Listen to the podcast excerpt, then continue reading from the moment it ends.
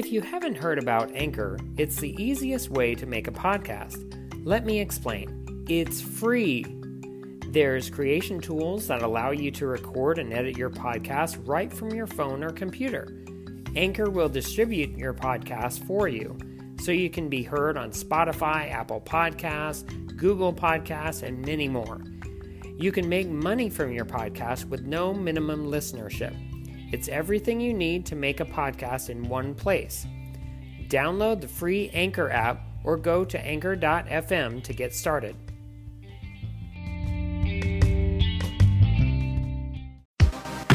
This podcast is part of the Podcast Arcade Network.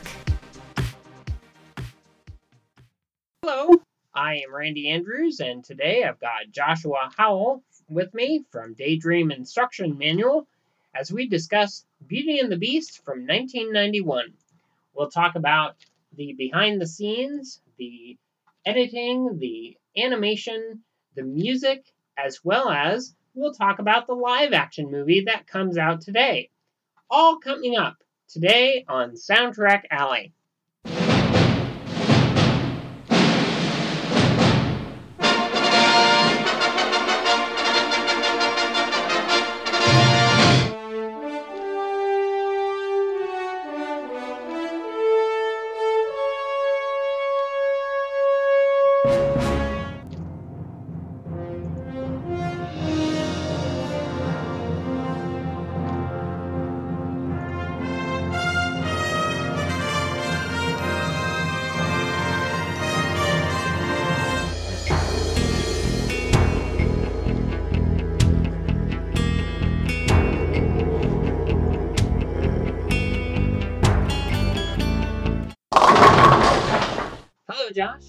Nice to have you on the show.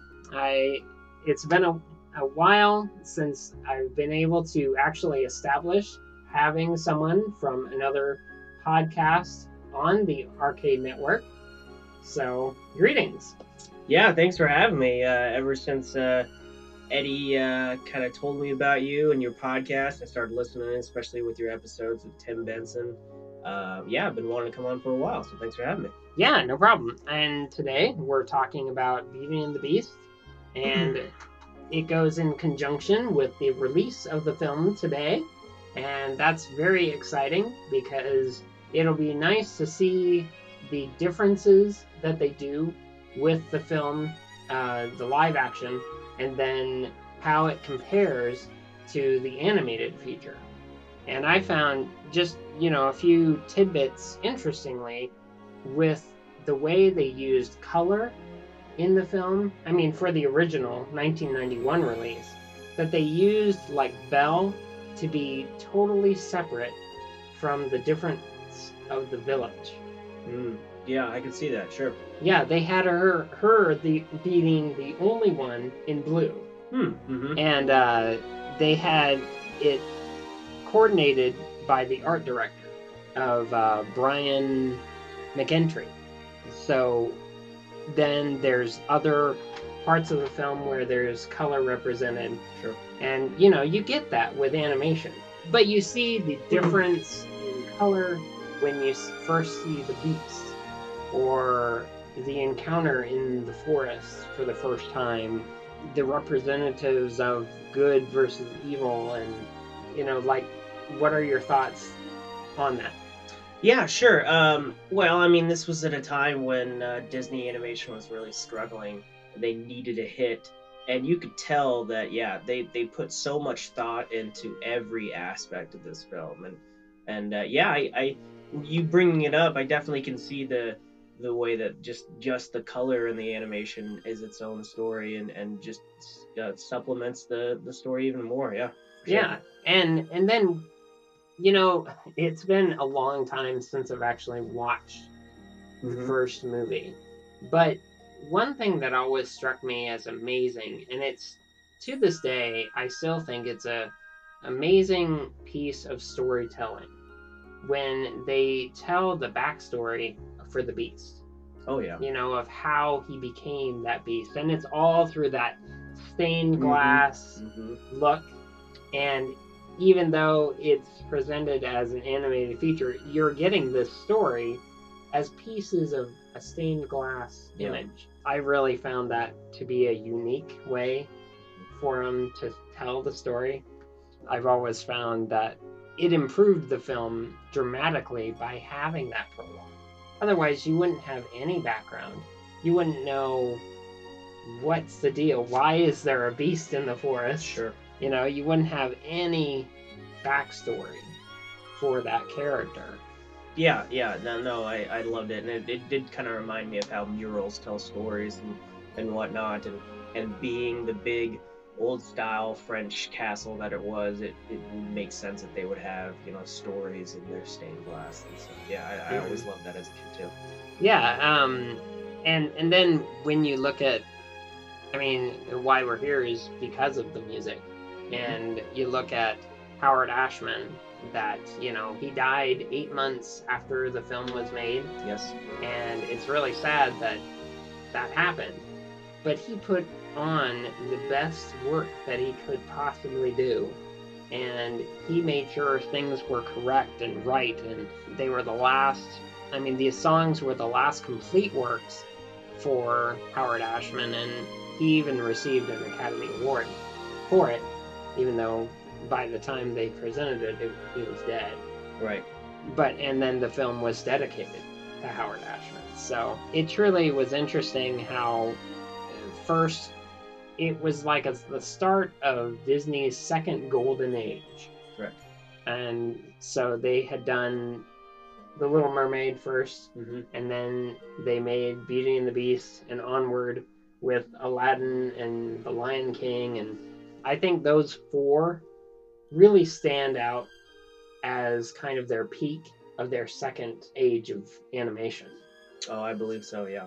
I mean, what are your thoughts? Yeah, well, um, I think we were really lucky to have Ashman involved in this project because uh, originally he didn't want to be. Uh, he was working on Aladdin, and he was he was dying from AIDS, and he wrote the most of the lyrics on his deathbed. Not to mention they had to accommodate him. He just wasn't healthy enough to go out to California. So they were flying from California to his home on the other side of the country a lot of the times to collaborate with him on this and so yeah it's it's incredibly sad that we we lost him and and that he wasn't able to uh, you know see how how amazing this film ended up turning out and and uh, the reception for it but uh, yeah his his lyrics it, it wouldn't have been the same without him Yeah, and of course it's not just lyrics it's also the score but yeah, uh, with Alan Menken. yes. I mean, he, Mhm. he did an amazing job with just hearing the instrumental parts of the music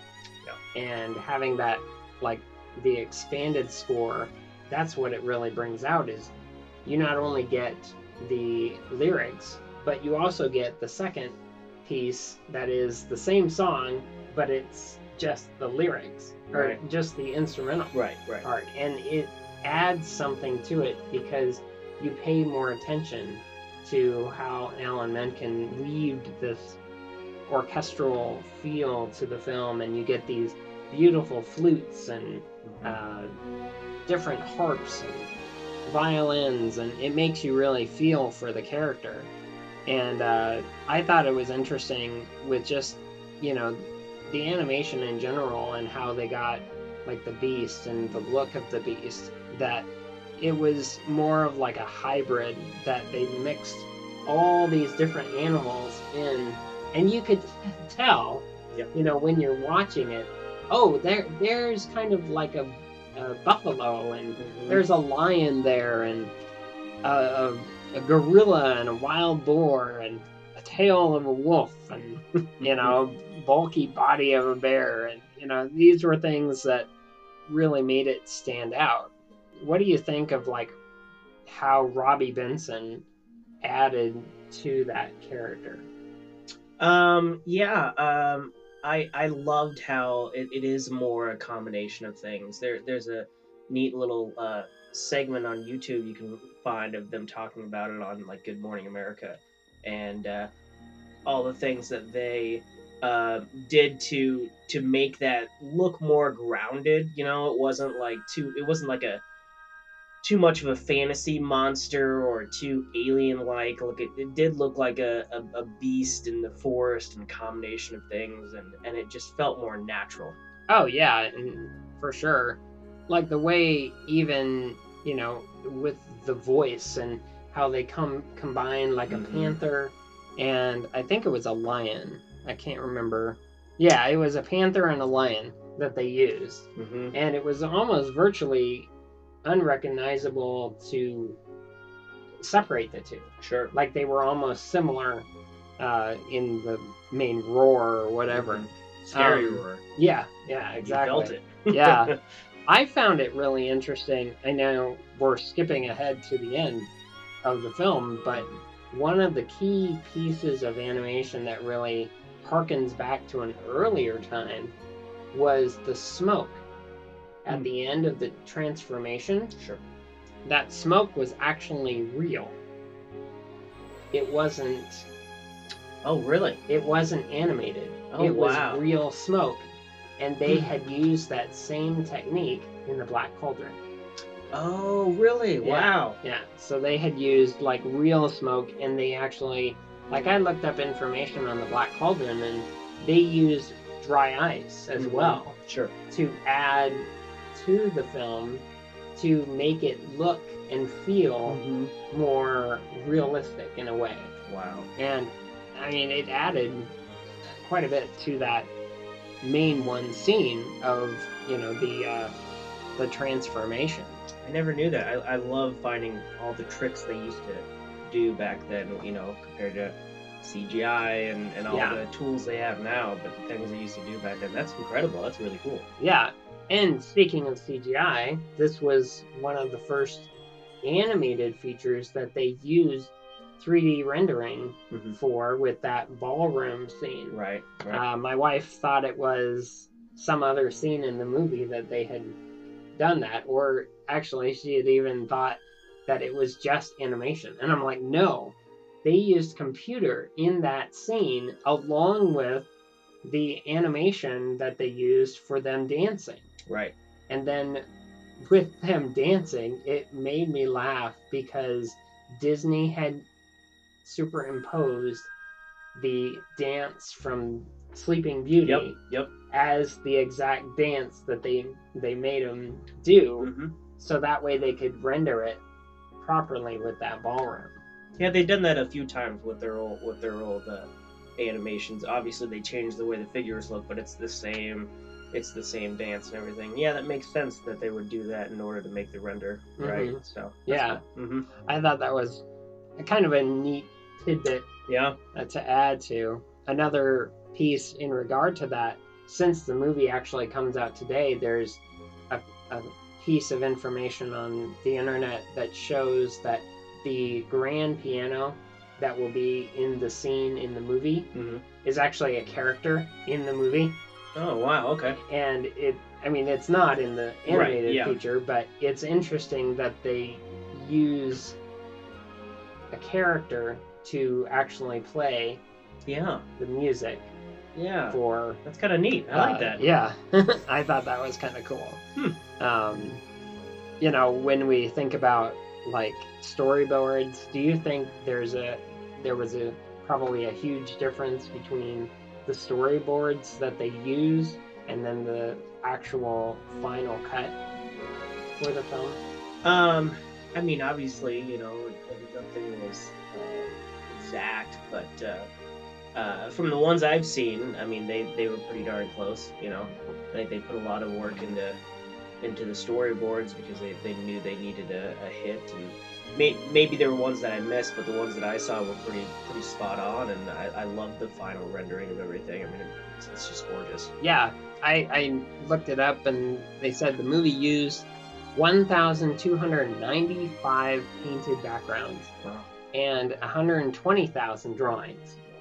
So, I mean, they really put Yeah. a lot into that. And you get that feel with the movie and you see the different backgrounds and even with the village, like when they have Belle, you know, walking through the town and you look to the background and you see the the village or you see the hillside behind the village Mhm. It's like that's a lot of work to put into just like one piece of animation.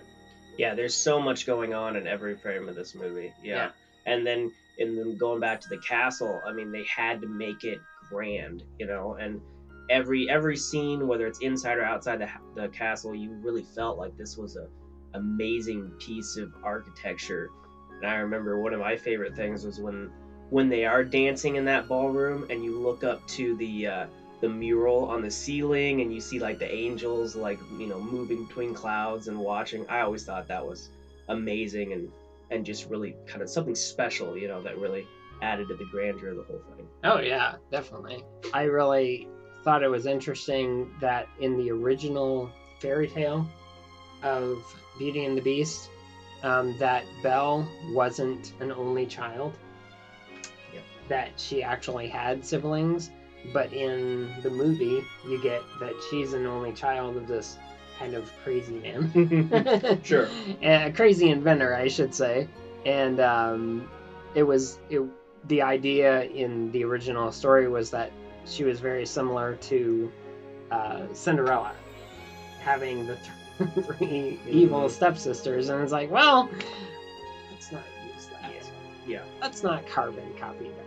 Course. Well, obviously they changed a lot of things. you know. Oh yeah, Disney, you know, had to make it some things more appropriate for, you know, the children audiences, and a lot of these fairy tales were not very well, at least for American children. They yeah. they were told to children in Europe all the time and horrible stories, but, uh, but yeah, they had to they had to uh, water it down a little bit. But I, I.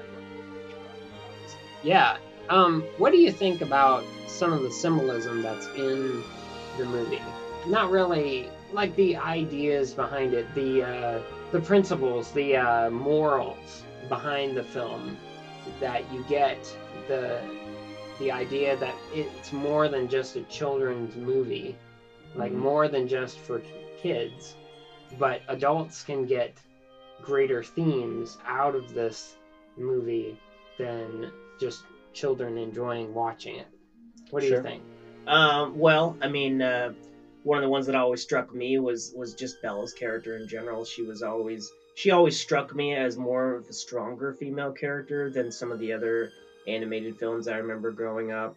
You know, she had the the tough gentle or the tough big, you know, handsome guy in town going after her and she was not interested at all. She was always pursuing knowledge and reading things and curious about things and um, so just just that theme of a of a strong independent female character I always thought was was impressive and not something I saw a lot as a kid. Yeah. Um, one of the things I looked up was that it talked about one of the symbolic things in the film was when they would see her reading, it was like a sign of, like you said, like she was super smart. She was very intelligent.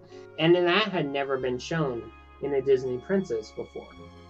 They had always kind of just been there Mm-hmm. you know they they did their part as being the princess and they didn't really they weren't really strong or they didn't really push forward i mean they they had ariel Sure. in the little mermaid that had this determination And curiosity to seek out yeah curiosity but with belle they pushed it a little farther to Mhm. show hey there are smart women out there she's one of them and Mhm. uh, and then noting that it's a subtle hint to the message don't judge a book by its cover.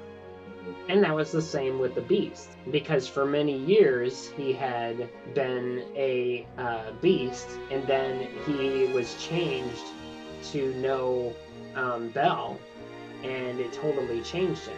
And when we look at the beast, you know, we we find that there's so much that wasn't told. Like you saw, like the emotion behind his uh, his looks, or you know how he would react to things, and he had been transformed as a beast for 11 years. Mhm. So he was almost 21, and so he was very soon to be cursed to be a beast for the entire time. That was, you know, really something. Did you know there was a hidden few hidden Mickeys? Uh, I've I've heard of this, but I've never actually seen them. well, I'm gonna point them out. Okay. After Gaston and the men chop down the tree, there's droplets, three droplets of water that form an upside down classic Mickey. Yeah. Um, also, there's a trio of stones by the roots left uh, of the cottage at the beginning, hmm and uh, it forms an upside down vision of the symbol. Sure. And then during the human again sequence, Cogsworth is outside inspecting shovels uh, when a heap of ashes is dumped on him from above, and three circles appear um, in the snow on the left side to show another Mickey head. So that was kind of unique, putting the Disney stamp Mhm. on it, um, much like what Steven Spielberg would do with his films when he was working with George Lucas, primarily like on my episodes of Close Encounters and Raiders of the Lost Ark. You find that in Close Encounters there's an R2D2, Mhm. and in Raiders of the Lost Ark there's also a 3PO and R2D2. Right. So you know uh, these these companies they like to generate these little hidden Easter eggs that was put into uh, the original film. So what do you think of like the character or the voice of Belle? I remember. Uh, I I loved it. I just thought she, she was um, she was that perfect balance of innocence but strength. You know, I remember just growing up. Just I I was obviously really young when this came out, and um, I just loved it. I I uh, like I'd seen other ones, you know, like Snow White and the Seven Dwarfs and Sleeping Beauty, obviously, and I just I just never really connected. I just thought, okay, that's the voice they went with. Ariel was really great, but uh, you didn't hear her voice much of the film because she was, you know, mute on purpose and whatnot. But I did, I just loved her voice. I thought she fit perfectly, and and she was, it was a very uh, balance of, like I said, innocence and strength and determination and, Yeah, and, and all of that. Yeah. yeah, and then Paige O'Hara, Mhm. she's recently even done the voice for Belle in Right. recent like animated Yep. films, and she's like in her 60s. Mm-hmm. And she And still got it. She still, sounds has perfect. it. Yep. It's just amazing. It's like what?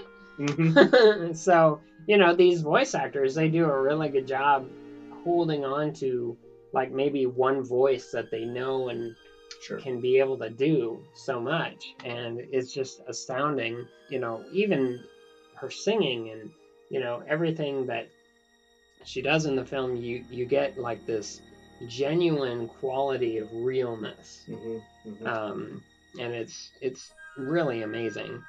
And then of course we we look at uh, the Academy Award that it was nominated for Best Motion Picture of the Year, and it was it became the first movie musical to be nominated since All That Jazz hmm back in 1979, and then the last one until Moulin Rouge in 2000.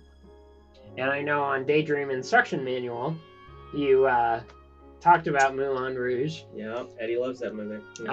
I, I love it too. It's My good. wife and I, we, we both enjoy that movie for uh, the music and the, the visual imagery that is in it. It's just fantastic. But when you think about typical 18th century town, how do you think would you want to live in the town that Belle was in?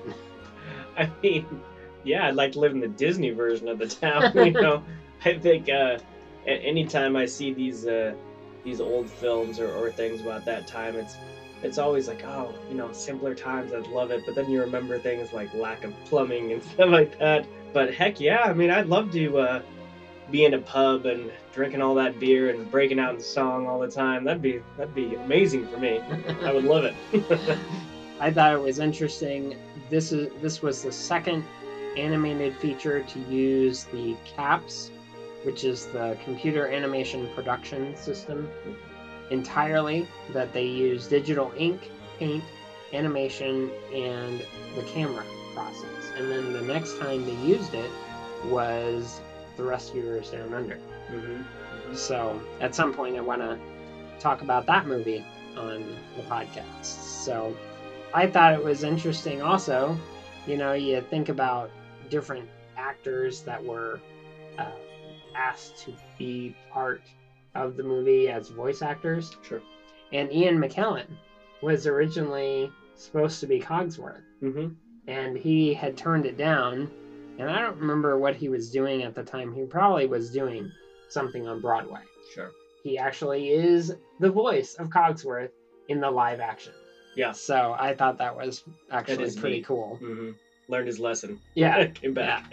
And then uh, another thing that gets me is like the uh, the paintings in the castle. Mhm. A lot of them are, I guess, muddied down versions of um, Rembrandt's and really, you know, like influential painters. Sure. Yeah. In fact, the room where the servants talk outside Belle's bedroom door, in the background, the painting is the girl with the pearl earring Mm. and so you know there's there's very consistent classic paintings that are in the film and you would never really pay attention to it unless you watched it tons Sure. of time to really look at the different visualization of uh, different things in the the rooms and really impressive to me Well, it, it just harkens back to how much work was put into this film. I mean, obviously, there's a lot of work put into modern films, but you have tools that make it a little easier, you know. And uh, the fact that this that this was nominated for Best Picture, Best Picture, like when's the that's a big Yeah. thing I mean, uh, the Oscars, uh, you know, uh, just happened, and uh, and there's a great amount of films, but you would not imagine an animated film being in the Best Picture category. It's Yeah. just a weird thing. yeah And when you're talking about all these things and every all all the small things that they put back then, where you know Pixar does it now, but they just kind of throw them in, and you you expect it. hmm When you when you really you know break down and dissect Beauty and the Beast, it's just it's amazing. It was certainly deserving of that nomination. Yeah, and they actually, you know, took the time to think about like the history behind like what they were trying to do. Sure. Like, you know, having the historical paintings, for Mhm, instance. mhm. I mean, that's pretty cool to, you know, make it try to seem as time sensitive as possible. Yeah, authentic. Yeah, authentic. That's Yeah. the word. Yeah. It makes you feel more like it's it's more relevant. Um, I thought it was interesting too that you know when we come down to the action sequence of the battle on the tower. Mhm. Um, originally, the beast was supposed to be stabbed twice.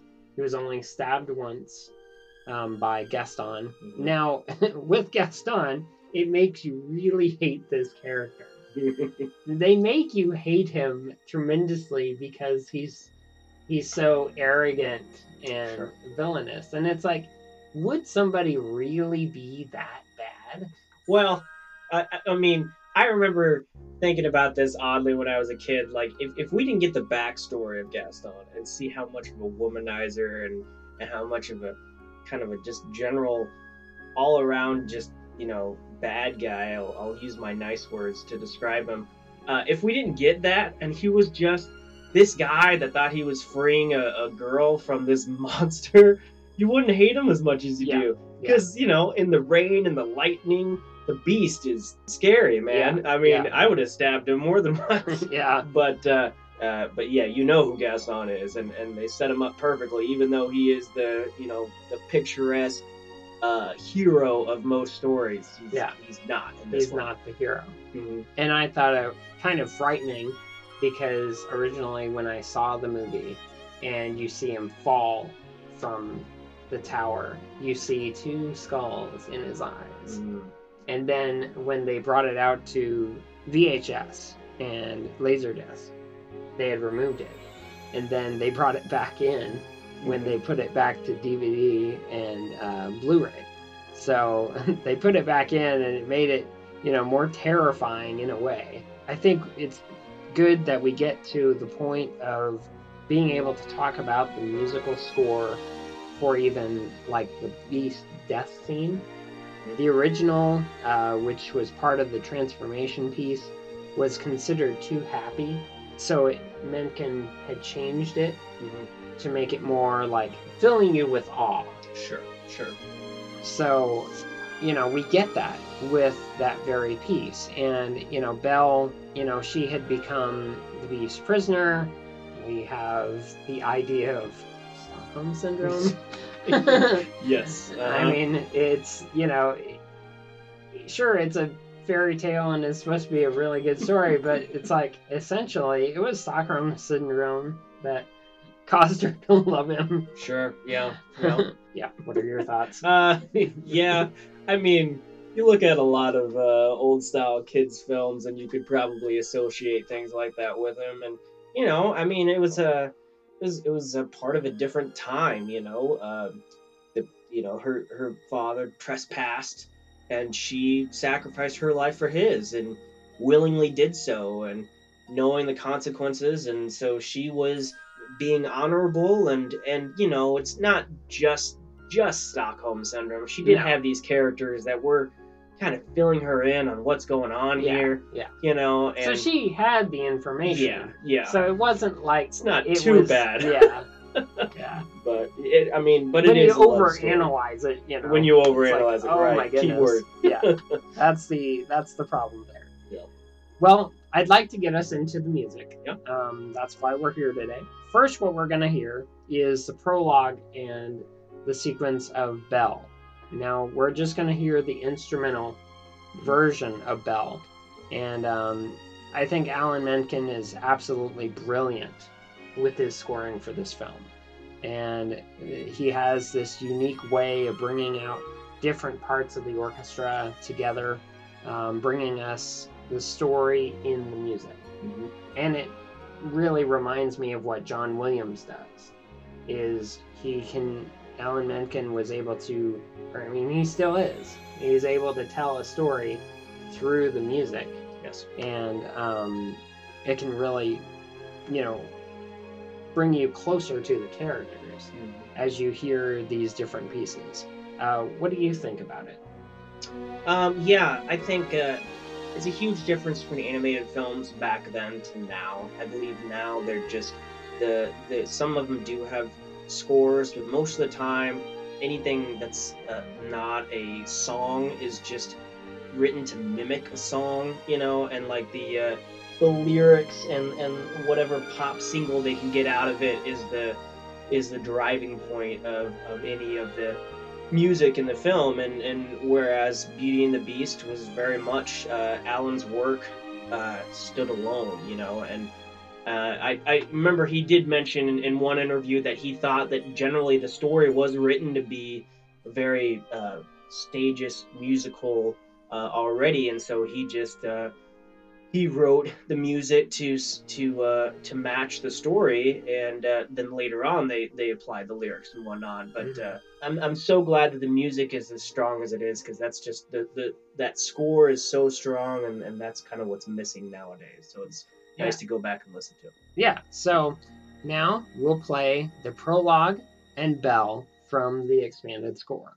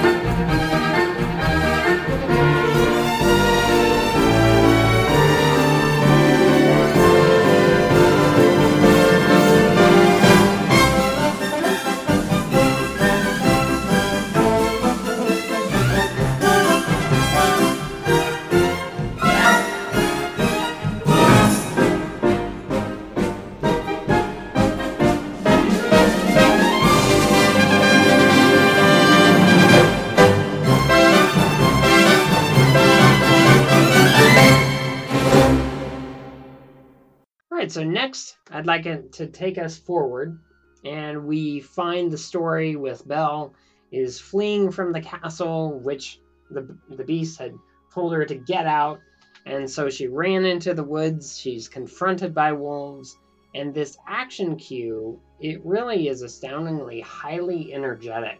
Mhm. It gives us even the darker tone of what the beast is capable of, but it also shows the heroicness of the beast that he doesn't want her to die. Mhm.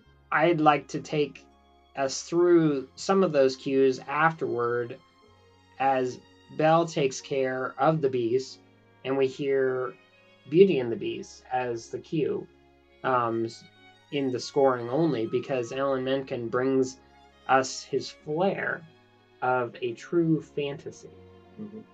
And I think that's really good to note because when you look at the original fairy tales, they're not so happy. Right.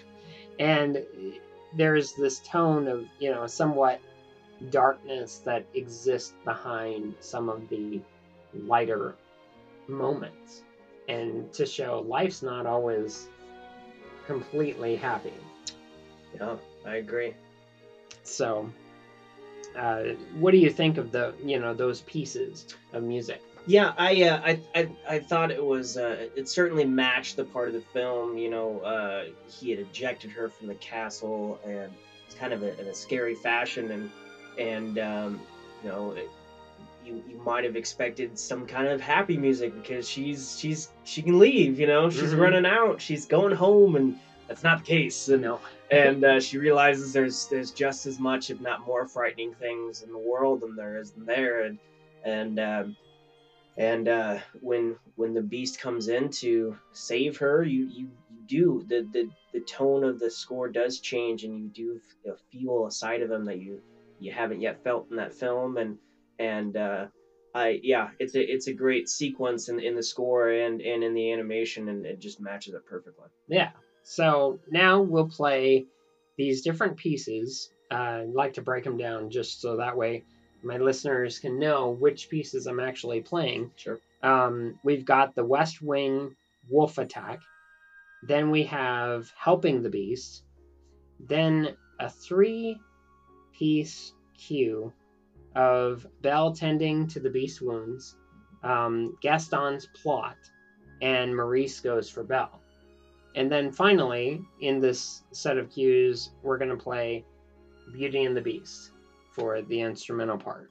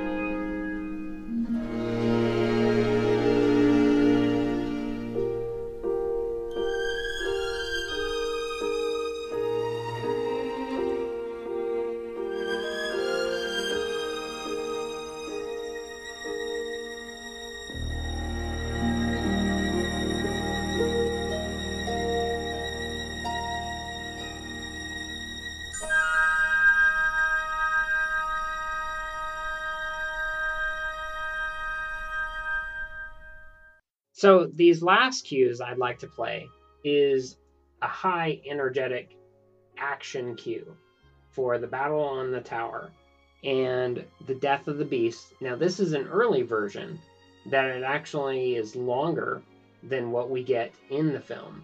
Right. And I think that's really unique to look back and see not necessarily some of the rejected uh, pieces of music that Alan Menken couldn't use, but it was set aside maybe for a later release of the score.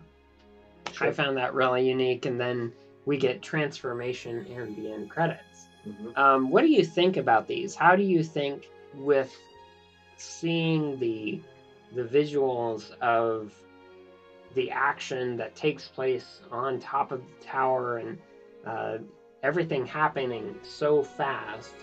What do you think about that? Uh, yeah, I I loved it, and I, and I do love the extended parts. It, it definitely feels like uh, like Alan was putting a lot of passion into this when he was scoring it. It wasn't just you know finding the music for these frames and that's it. You know, he he really put out his heart into this, and there were things like uh, "Human Again" wasn't in the original, but they brought it back later. Uh, so uh, I I love uh, hearing the extended parts, but then what you're talking about with the uh, the attack and everything. Um, I, I love this. It was it was what the, what the film was building up to. You know, the subplot that was really coming about, and and uh, you as a as a as a kid, I was worried. You know, the whole time because uh, here Bella is falling in love with the beast, and then on the side note, you got this village that's just gearing up to bring war to the castle, and and uh, yeah, it's cool to see all these pieces of furniture take out these people but at the same time you're worried for them you know like these people have axes and you have drawers for for your belly and stuff like that you know? So um uh but yeah i thought that the music certainly kept up with the momentum um but definitely kept you on edge because there was a, a strong sense of of urgency and, and worry and not really sure how this is going to end and and uh really fearing for the characters Yeah, yeah. Yeah. So that's you know I I really appreciate uh, your input. You know, uh, knowing that Beauty and the Beast is is such a beloved, looked back on movie that is from say our childhood that we know of, and it's visually stunning. I mean, it just really is an amazing piece of animation, and we get you know a different type now. We get the computer animation and it's far different. You don't i mean you get you know some really vivid colors and things like that but back when they were just able to do animation in general you had to really focus on like the shading and, and just the the visualness of uh, the characters and how they were displayed and it's just really fascinating to look back on that piece of work. So i really thank you for being with me today on uh, soundtrack alley. I've really enjoyed your insight and i hope to have you on the show again. Yeah definitely. It's been a pleasure for sure. Yeah, and so um, you can follow uh, Josh on Daydream Instruction Manual. You probably have a new show coming up on Sunday, right? Yes, we do. Every Sunday we try to put it out. Yep. All right. So you'll be able to enjoy that, and you can find my show on iTunes and soundtrackalley.podbean.com. And uh, so, I'd like to have you enjoy these last set of cues, and happy listening.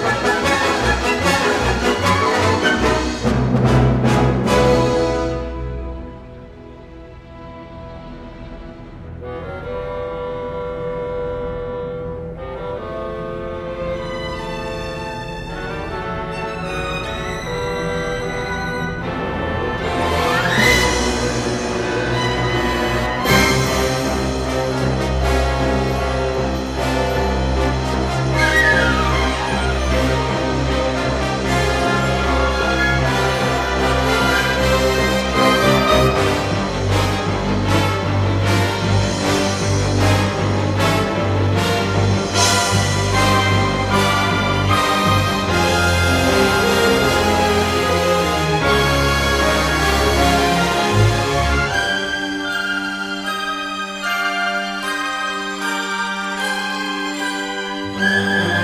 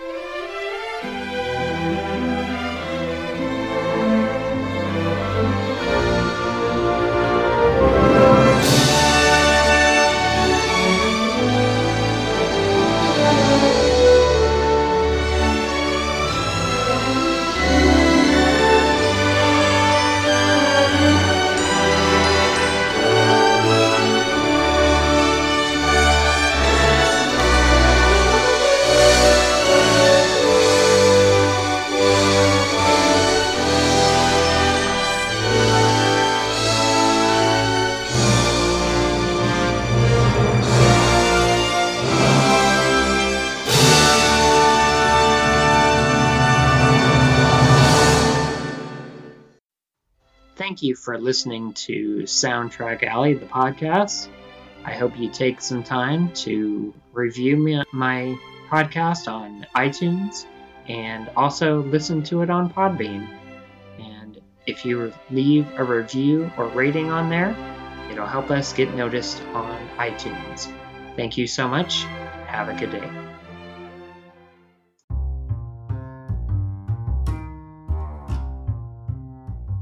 Thank you for listening to Soundtrack Alley Spotlight. If you are on Apple Podcasts, please rate and review the show. Also, if you want to leave a comment, question, or concern, please email me at soundtrackalley at gmail.com and enjoy looking at my blog at soundtrackalley.com.